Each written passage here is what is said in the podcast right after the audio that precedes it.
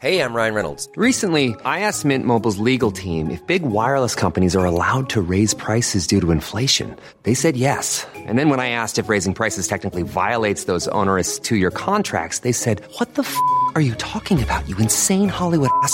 So to recap, we're cutting the price of Mint Unlimited from $30 a month to just $15 a month. Give it a try at mintmobile.com slash switch. $45 upfront for three months plus taxes and fees. Promo for new customers for limited time. Unlimited more than 40 gigabytes per month. Slows. Full terms at mintmobile.com.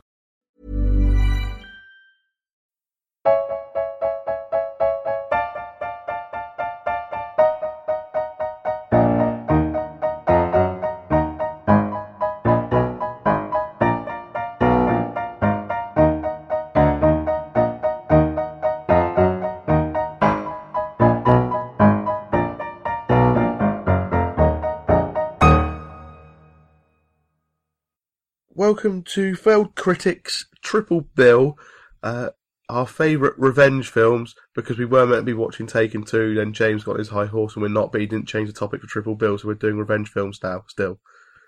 I'm your host, Steve Norman. I'm joined by James Diamond, Hello. uh, Owen Hughes, Hello. and Jerry McCauley. Salutations. Exactly. Fancy. So, I feel like I should make up for the shambolic nature of the previous podcast performance. it was shambolic. I make no apologies for my Lemsip induced ramblings and nonsense and my comparisons of the bad guy from Sinister to Jeff Hardy. it was apt. An It's apt comparison. extremely and accurate. not knowing who Ethan Hawke was. I knew even who Ethan Hawke was, I just didn't know it was him. I don't know how, but I just didn't, didn't click. Maybe it was the facial hair, Possibly. maybe, and the glasses. Anyway, I'm going to kick off Triple Bill Revenge films with my three films. Um, as that's the rule, we have to pick three of them. They are all big What? hitters. Yeah, Nobody told me. Carried on. yeah, This changes everything. yeah. Well, if we had done any more than three, James would be here all night talking about them. Uh, yes, all big hitters. First one is Inglourious Basterds. Now, Good choice. I know, I know. I picked it for another film. I picked it for best bar scenes the other week as well, but I've rolled with it for this one too. Um, not well, the you know, in a minor way, the bastards want revenge because they're all Jews and the Nazis aren't very nice to the Jews. But the main revenge story is Shoshana taking revenge on um, Colonel Landa for the brutal murder of her family, and it all sort of you know a large chunk of the film is her owning the cinema in Paris and sort of the slow build up to how she gets her revenge, which is built up brilliantly and extremely tensely throughout the whole film. Yeah.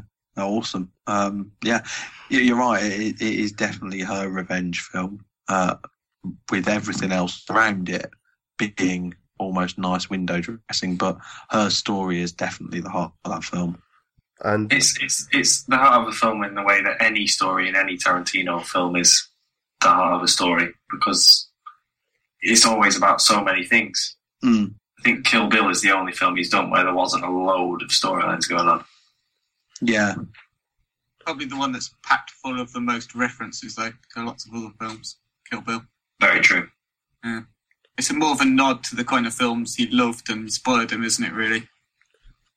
yeah, um, yeah, Inglourious Basterds uh, obviously got that revenge element to it. Gladiator is next. Directed Oh, by that- Ridley Scott, stars Russell Crowe and Joaquin Phoenix. That, Pronounced that was perfectly. near, uh, Yeah. joke. Yeah, Joaquin. um, that, yeah, that was nearly on my list Yeah. actually.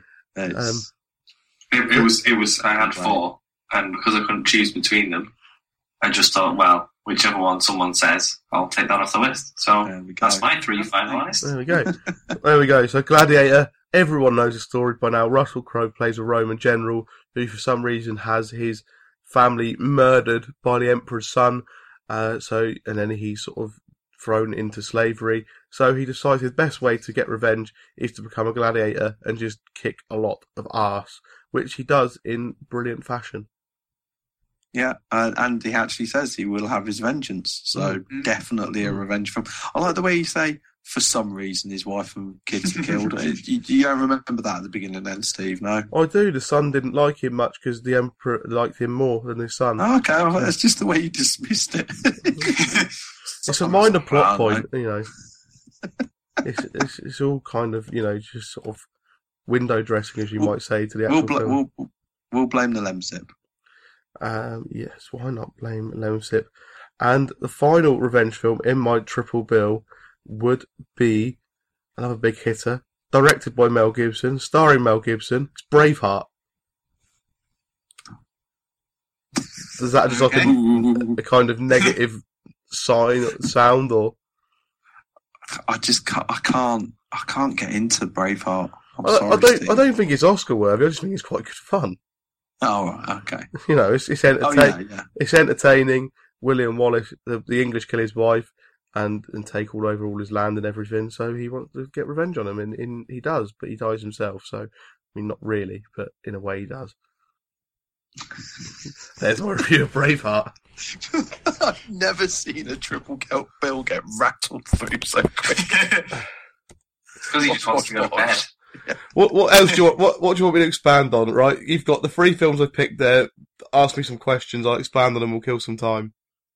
What colour is the face paint in Braveheart? Uh, blue and white. It's not a quiz, Jerry. Yeah. yeah, I meant like you know, quiz me about the films, not like just general knowledge.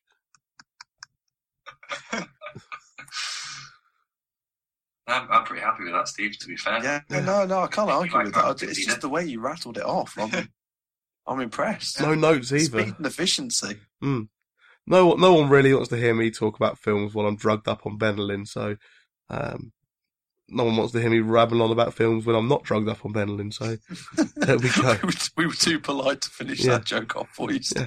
Let's uh, let's move on to the people who actually know about films and start with James. Oh, I don't know. Um, yeah, okay. My my three. Uh, I, I had a lot of fun compiling this list. Actually, I'd got I had quite a few on my long list, um, but my three I'm really happy with. I've, I've got it down to uh, my number three choice uh, is Old Boy from 2003, and I was waiting to see if there was some kind of crossover there, but obviously not. I'm surprised. Someone on I'm Twitter. say I've never seen that film. Uh, yeah, I really want to see it. Oh my god, Steve, have you seen it? No. Oh my god! This is But called failed critics, James. Yeah. Oh, yeah, yeah. I haven't seen it because I thought it was part of a trilogy of Vengeance films, and I had to see Lady Vengeance or Mr. Vengeance, whichever one's first. And then Sim- I found out only this week, actually, they're only linked by the theme, not the It's kind of story. linked by the theme of vengeance. Yeah, Yeah, exactly. feel stupid. um, what um, Old Boy is on Love Film Instant. Um, because I had to watch it on Love Film Instant because I went to watch it on Netflix and it was a dubbed version. I watched it quite a few years ago, but um, I watched it this week because I wanted to rewatch it for this. Um, but yeah, I watched it on Love Film Instant and it was the beautifully subtitled version. So yeah, directed by Chanwook Park, and as you say, it's part of his um, Vengeance trilogy. The first one uh, being Sympathy for Mr. Vengeance, and the third one being uh, Lady Vengeance, which um, I haven't seen either of those two yet, but I'm planning to watch them this week now because rewatching it has really got me into it again. Brilliant film.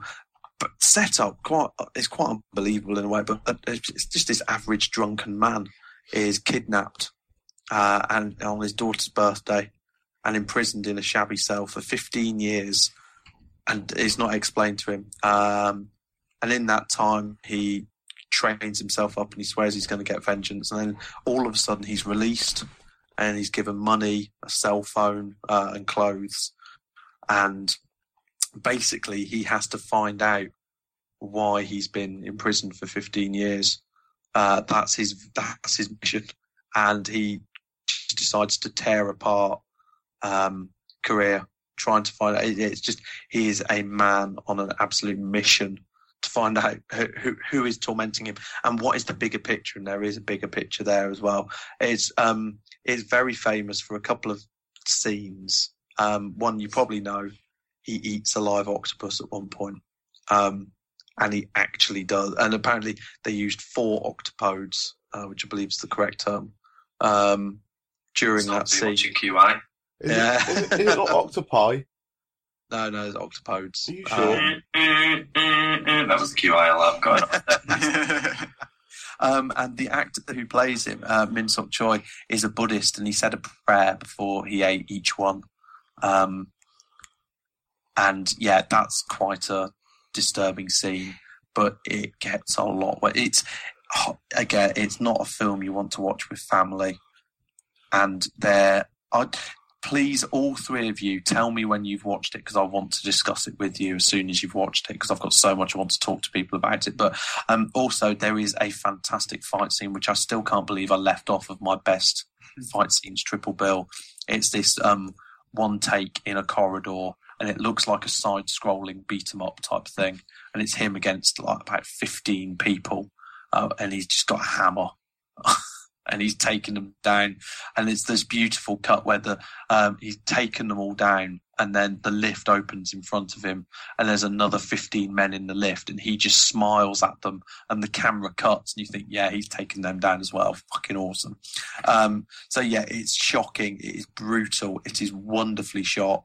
Um, and I don't want to say anything more because I think the less you know about it, the better before you watch it. But please, please do watch it. It is one of the finest um, foreign language films I've ever seen. Well, that Choi Min Sik guy, he's from uh, I Saw the Devil, which I've seen as well. Okay. And there is a really well choreographed, really graphic fight scene in that. Which he's Okay. part of, and he looked brilliant. So yeah, I'd be interested to compare them. He did all his own stunt work apparently, Mm. and he uh, he trained for six weeks, lost and he kept um, losing weight and putting on weight depending on where in the um, uh, shooting schedule he was. He he was very almost method in that sense, yeah. Uh, so yeah, it's it's got some. It has got a load of great fight scenes in it. It's also got some pretty nasty torture scenes in it as well. So um, my second choice, my number two, is Get Carter obviously the Michael Caine original 1971 film, directed by Mike Hodges, and not the 2000 Sylvester Stallone remake. Uh, have any of you seen Get Carter? A long time ago now. Do you mean the original or the remake? Because I haven't seen the remake, but I've seen the original. Yeah, the original. Cool. Yeah. Um, so yeah, vicious London gangster. Jack Carter goes up to Newcastle for his brother's funeral. Um, while he's up there, starts to suspect that his brother's death wasn't an accident, and basically turns into some kind of Cockney Terminator, tearing Newcastle apart to find out the truth of what happened to his brother. Starts off with Roy Budd's incredible soundtrack. Of, it's one of my favourite soundtracks. Um, it's just a jazz quartet. Uh, brilliant, brilliant music. Um, it was filmed so it was filmed at the very end of the uh, very early part of the seventies in provincial Britain. It was filmed on location up in Newcastle and Gateshead in County Durham. It looks really grim, um, and it works. It was the first of the kind of real dark seventies cinema films. I think we've spoken about 1970s cinema. We did our triple bill on the 70s before.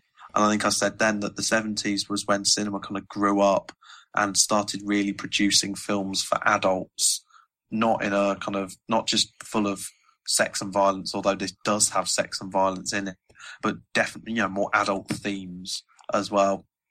Um, it's got the brilliant line where he says that someone has eyes like piss holes in the snow, which is just beautiful, poetic. Um, but yeah, it, it's horribly dark and gritty again. And I, I think that that kind of fits in with the whole vengeance theme is that it is a man almost doomed uh, to his own fate. Yeah, he's going to follow this vengeance, but he's going to pay a personal price at the end of it, one way or another, as well. Uh, it influenced filmmakers like um, Tarantino, Guy Ritchie as well. Um, I won't say again. I won't say anything more about it simply because I know that uh, Owen's not seen it. So, but there, there's a few interesting points about foreshadowing and things like that. And it is it's a really wonderfully made film, uh, and I, I love it. And I think it's my favourite Michael Caine role. Okay. It's on my love film list. I am waiting to get it. Um, I think it. I think um, Get Carter's instant as well. oh, is it? Yeah, I, Okay. I was looking earlier. I'm pretty sure Get Carter's now on instant because I've just restarted my love film Yeah. um, for our Bond special that we've got coming up. Yeah. Anyway, um, and my number one choice we've already mentioned it here, but not in a crossover way.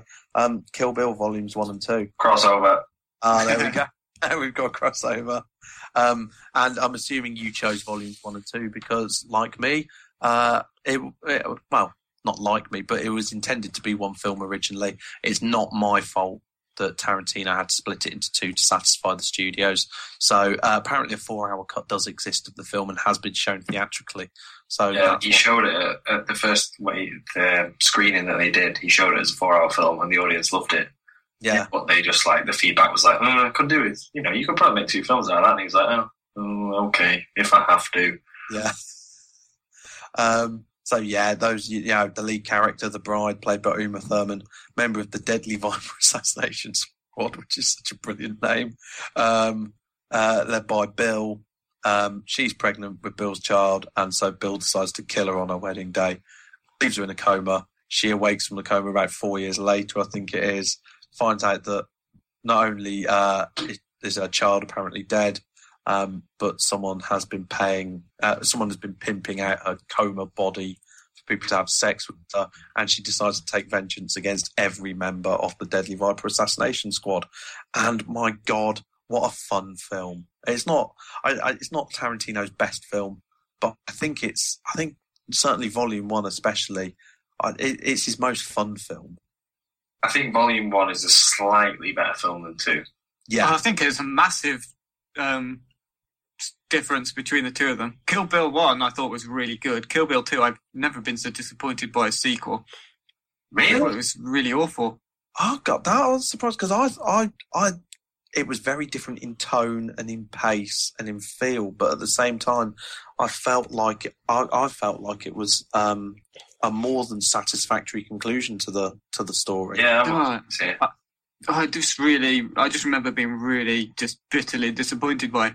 Oh. I, st- I got to the end and I thought, what the fuck has this, this happened to this story? Because the first one was set up so brilliantly. Uh, And, yeah, the first one is incredible. I, I, I love it. Yeah, but then you have the sort of classic 70s kung fu thing of, oh, going and learning from the master and I, I dedicating your life to it. I And love the character of the old master. I loved my pay. Yeah, he is Really? awesome. I loved my pay. I, I, I love that whole section. I really No. did. I wasn't taken with that. Oh, um, and D- Daryl Hannah, uh, uh, the, the fight scene with Daryl Hannah in the caravan uh, is a great fight scene. Uh, Kill Bill um, Volume One has got the best fight scenes. It's got the Crazy Eighty Eight, which is brilliant. Um, Vivica A. Fox's kind of suburban mum fight scene, really near the beginning. It's got Tarantino's non-linear uh, narrative and things like that. I also really love the fact that he's clearly set up uh, a mythology there, and the fact that he keeps talking about it. And I really hope he's not just talking. I really hope he's seriously looking at um, the story of um, Vivica A. Fox's daughter, who the bride tells her, "Come and find her when she's grown up for her vengeance," kind of thing. Because I know that Tarantino's spoken about getting footage of them at this age so he can use it in the future, um, which would be really interesting. And it's got Sonny Chiba in it, um, which is great. And yeah, I, I, I know a lot of people said that Kill Bill was when Tarantino went wrong. I th- it's Kill Bill is the moment where a lot of people who want to slag off Tarantino will go, "Yeah, that's what. Yeah, Kill Bill was rubbish," and I, I cannot understand why they would think it was rubbish. It's, it shows such love and care for that entire genre, you know. Mm. All those old Bruce Lee films, all the sort of B movie kung fu films that became a bit of a standing joke with the bad dubbing and all that kind of thing. There's all, you know, there's anime in there. I think there's, Yeah, the um, Such a- O-Ren's origin story, the the whole anime that must be about fifteen minutes long or something like that. I, I mean, Um, the, the, the use of blood, he, he even used like the same technique that the original filmmakers used to do those stupid over the top yeah, blood spurts. It's there's just so much care and love. Yeah. to, and it's a, it's another brilliant soundtrack as well. film. Um, yeah, soundtrack yeah, fantastic. again, especially volume one. uh, and it did its usual trick of um, there's so many songs now that we recognise from that soundtrack that we had never heard before Kill Bill came out. He has an impeccable ear um, for a tune matching a scene. Again, my, I think my favourite one is the cover uh, by Santa Esmeralda of "Don't Let Me Be Misunderstood," the kind of like twelve minute um, Latin cover of "Don't Let Me Be Misunderstood," which is used for the final fight with um, O-Ren Ishii. Oh, it's he's just got. Yeah, I think he's just think such a talented bastard. or it might even be all of them, were used in other films previously as well. Yeah, yeah, it's, it's just that attention to detail when you are paying tribute to the thing that you love most.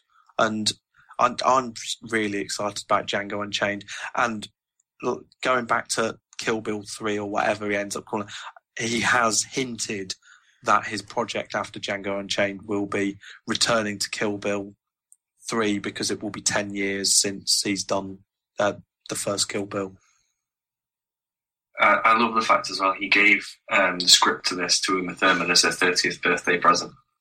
it's the coolest present ever, isn't Yeah. it? The script and the part is that here's a script. I want you to play it. Happy birthday! Fuck yeah! But I think I think the two of them, I think Uma Thurman was involved in the creation of the, the character and the sort of the formulation of it as well. Yeah, because it says at the end, um, ca- uh, the bride created by Q and U or something like that, Yeah. doesn't it? So, yeah, uh, they've clearly been friends for a long time. Um, yeah, I, I, yeah, it's and it is a one. She's a one woman wrecking ball, and that that sums up revenge films for me. Just literally having a list of people, killing them, and ticking them off that list. Love it. Um, So well, does that count as one or two of your films then, Jake? That that's to, uh, uh, no, because I'm I'm counting the uh, the Cannes screening version where it was shown as a four hour cut. Obviously, obviously, um, as there's been some crossover with Jerry's list, then why don't you carry us on? Okay, um, I will go in. Hmm, I'll go in reverse chronological order. From, from I'll start with Kill Bill. The next most recent one. I'm going backwards here. Um, after Kill Bill, Kill Bill is the most recent one that I chose. The next one is Christopher Nolan film. I think someone's going to guess it. Mm, yeah, um, Memento from 2000, which, if you've read some of my stuff that I've written on the site, you will know that I bloody love this film. yeah. Um, stars Guy Pearce. Uh, it's got that lady out of The Matrix whose name I can never remember. Anybody? Carrie Ann Moss That's the one. Um, it's basically and the the other guy at the Matrix. Um, what's his name? Joe. He's in the Matrix as well, isn't he? I have no idea. If you, if you say so. I'm, I'm going to look it up now. You carry on talking. I'm looking it up. Okay. Um, Guy Pearce plays Leonard, who is um, an insurance investigator. It turns out he's got amnesia and he can't make any new memories, but he can remember some things. And he's trying to find out who killed his wife because that's the last thing he can remember before he lost this ability to to create memories. And the, how, the best way to explain it is that the story moves forward in time and back in time simultaneously. Does that doesn't make any sense, does it? Uh, uh, thing is, I've seen it, so I, I know what I know what you say. Hey, yeah, I'm, I'm following what, what you're saying. I haven't seen it, but I'm What? following. What I've is going I on tonight? It's on What my is D- going it's on tonight shelf, with you, Literally Owen? to my left right now. I can see the oh, DVD from Jesus where I'm sat. Christ. I know. I That's your see. homework. Yeah, it's really good. I think this was kind of the film that set up Christopher Nolan as, you know, potentially being a really, really good director because, you know, this was the, he, he made, I think I talked about this in my article, he, he made this for $5 million. It got turned down by all the big production companies, eventually got picked up, made absolutely tons of money in Europe, got picked up by an American distribution company, made loads of money for them as well. Um, I think it grossed um, about 25 million in, in the US and, and a bit more for that. So they basically made five times what, what it cost. Um, and that gave him the opportunity to make the much bigger films that he's made since, um, a lot of which are, you know, very highly regarded by a lot of people.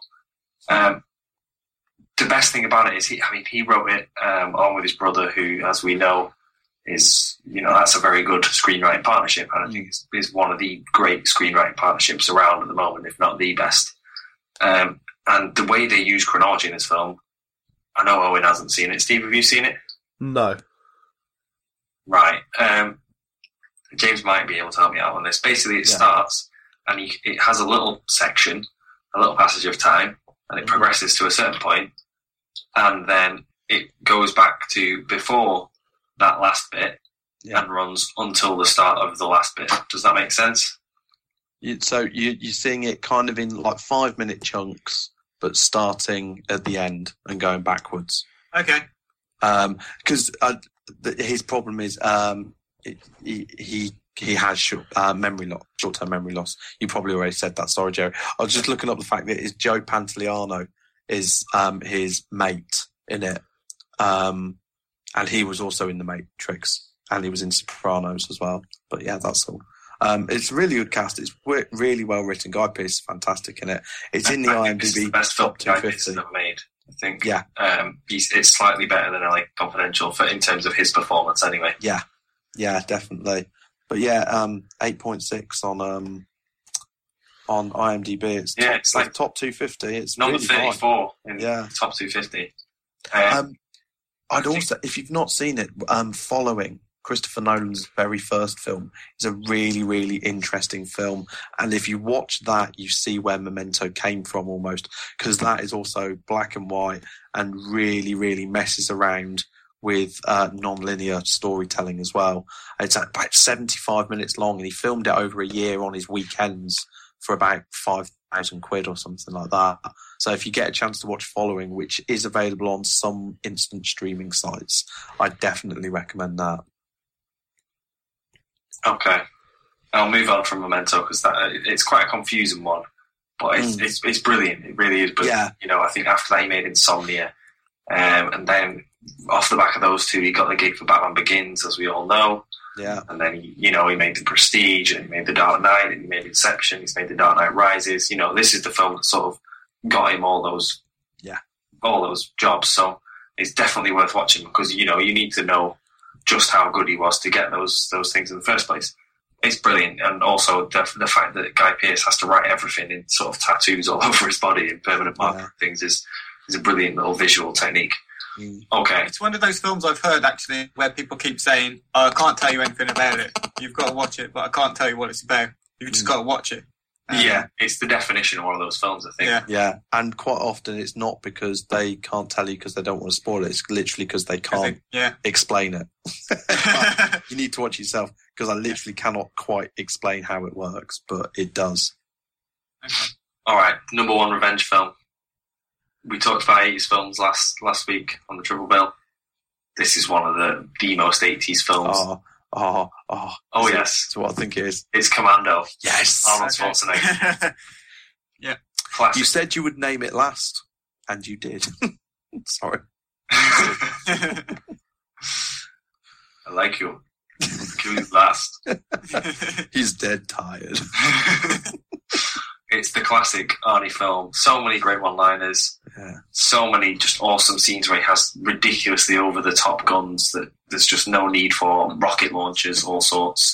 And he's just got his shirt off for no apparent reason. Um, uh, can't remember, his name's John. Can't remember his second name.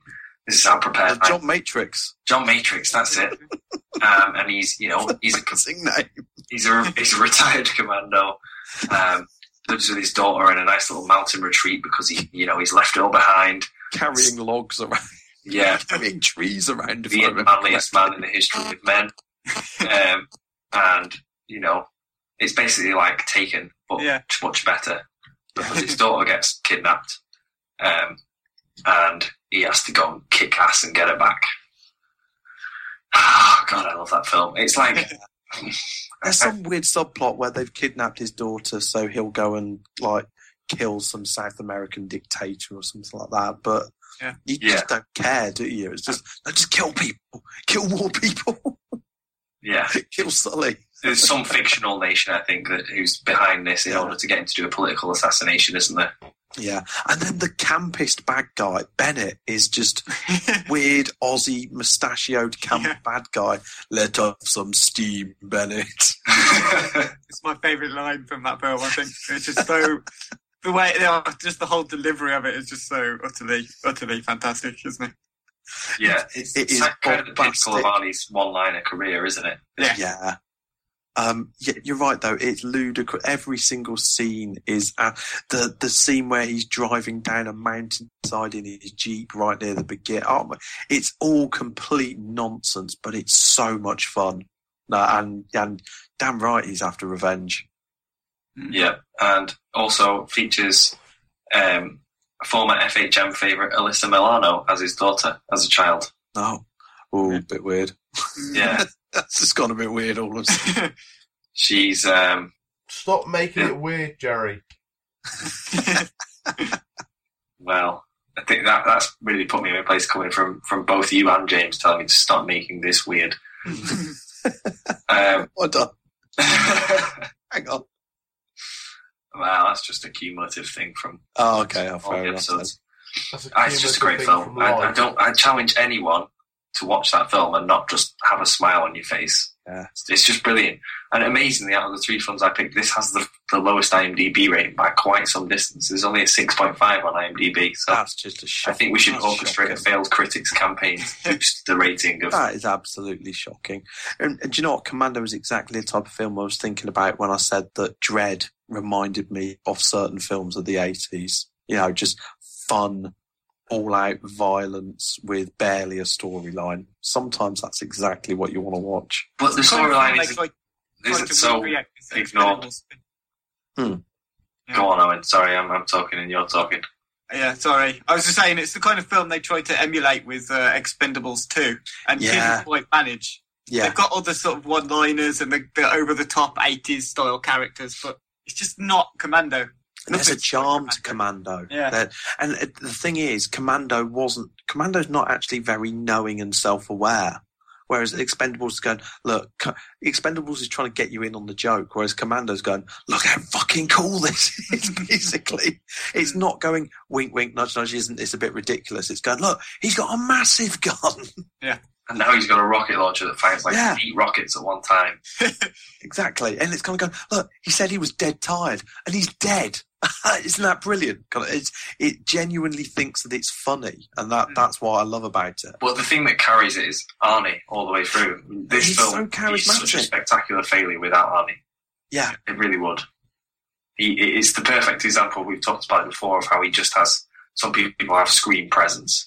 And Yeah. He brings presence to the role. And he's just he's Arnie in this film, and that's what makes it brilliant. Exactly. You don't have to be a great actor to be a great film star. Arnie is a great film star. Right, Owen, on to uh, your list then. Okay, I'll just say Commando was on the very last shortlist that I drew up. It just missed out, but um, I should Film think so too. sorry. I should think so too. I'm Yeah. disappointed in Steve for not even mentioning it. I know.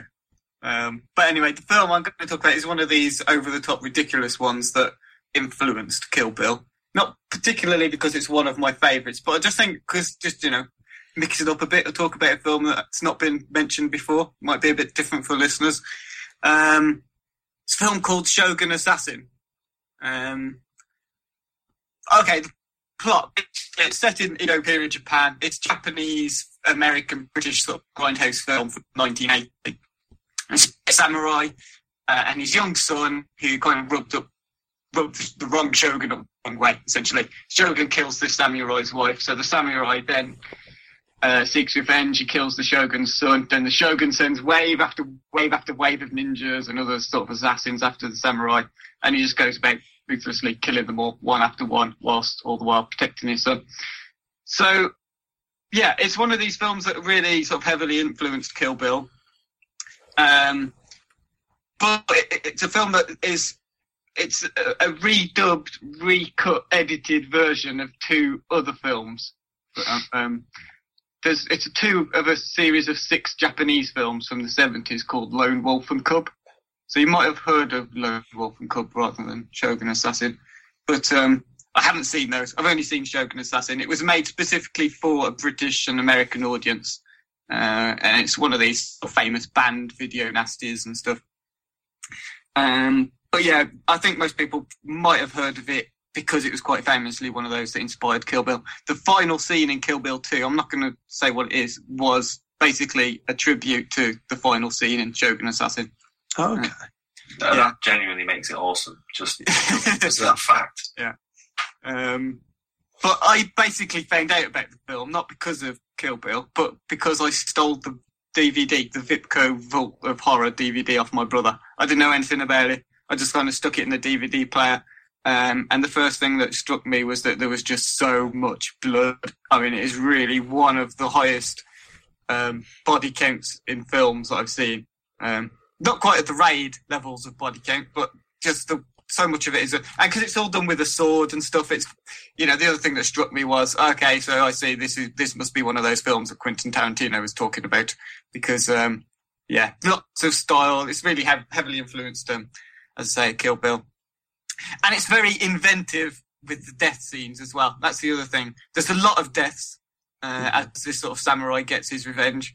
Um, and some great action sequences too, and it's all very sort of creative and really kind of utilised this whole okay, well we've got a samurai, he's fighting loads of ninjas. What kind of interesting techniques and things can we come up with?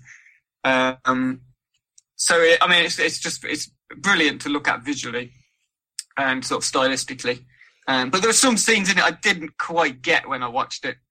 There's um like this kind of rape scene, which is it a rape scene? I'm not sure whether it's a rape scene, but it could be a rape scene. I don't know. And you know, this other bit where his young son, I'm bearing in mind his son is like he, he travels around in this like pram thing. He um, there's no other word for what he does to this woman, but he twangs her nipples. so it's a bit odd. I'm, I'm gonna try and search this film out. yeah, Shogun Assassin, it's called. But this, you know, I think it's um, got quite a lot of memorable scenes in it, other other than the weird ones. You know, this is a scene where he's fighting some people on a boat and some stuff in a forest with a well, which kind of draws on these different kind of uh, philosophical aspects.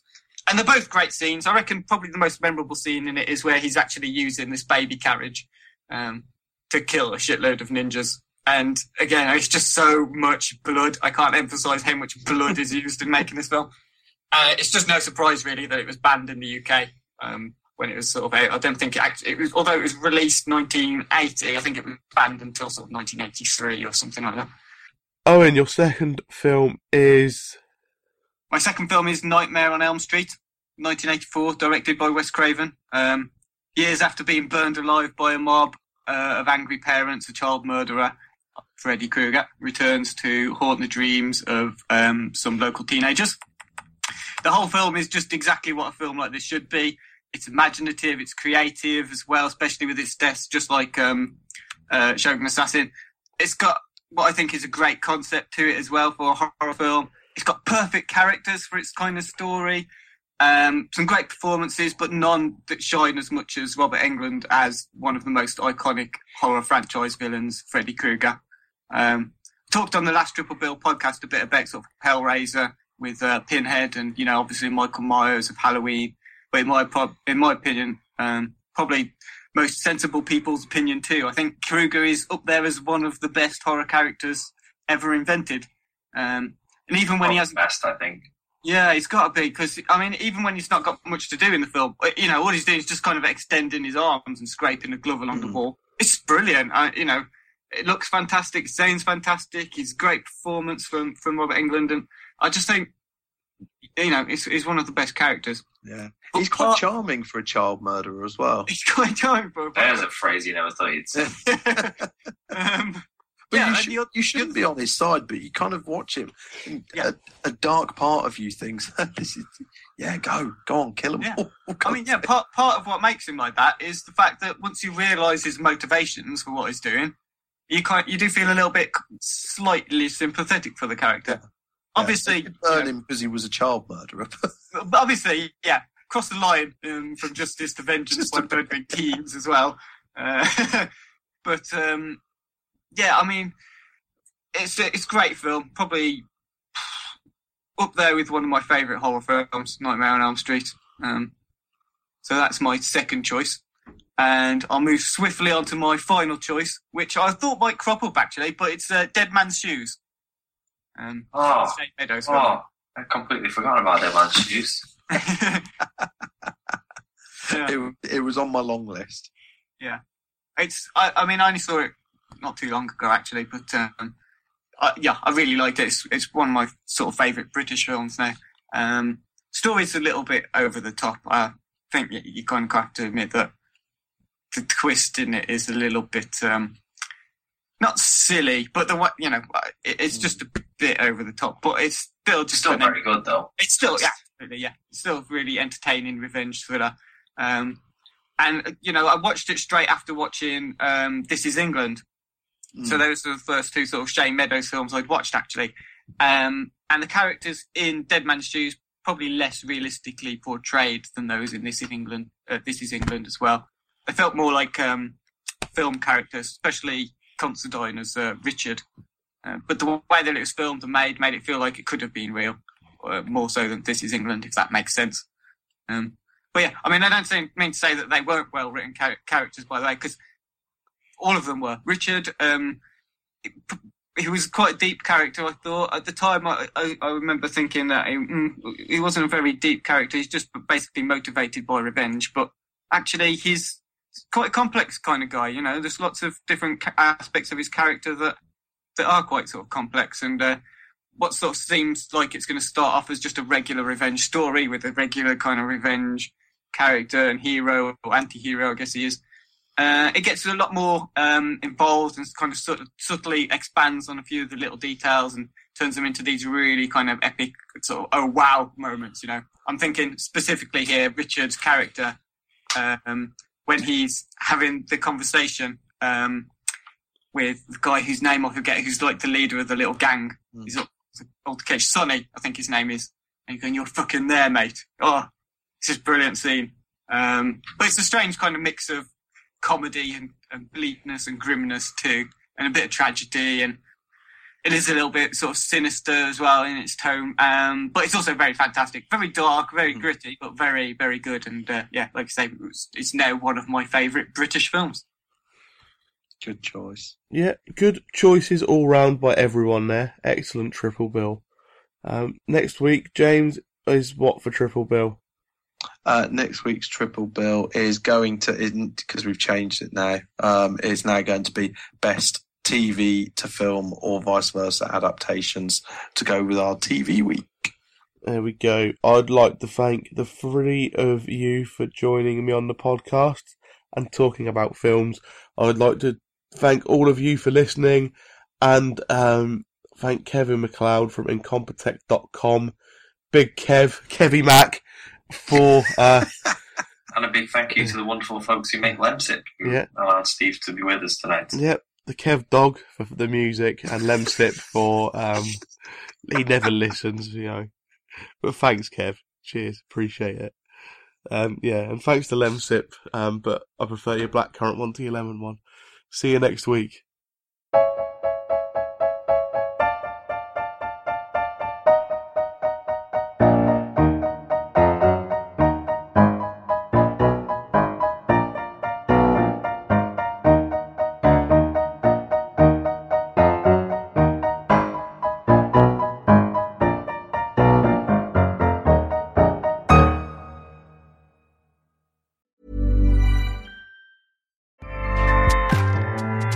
ACAST powers the world's best podcasts. Here's a show that we recommend. The Real Housewives is a guilty pleasure for most, but if you're looking to not feel guilty about that pleasure, tune in to Everything Iconic with me, Danny Pellegrino, where I break down all the messy moments and behind the scenes antics of Bravo's popular franchise. And on Everything Iconic, I also interview celebrity guests like Kelly Ripa, Keke Palmer, Drew Barrymore, Cameron Diaz, and more about their guilty pleasures, their past work, and so much more. So if you're pop culture obsessed and find yourself watching way too much reality TV like me, tune in to Everything Iconic with Danny Pellegrino wherever you listen to podcasts. ACAST helps creators launch, grow, and monetize their podcasts everywhere. ACAST.com.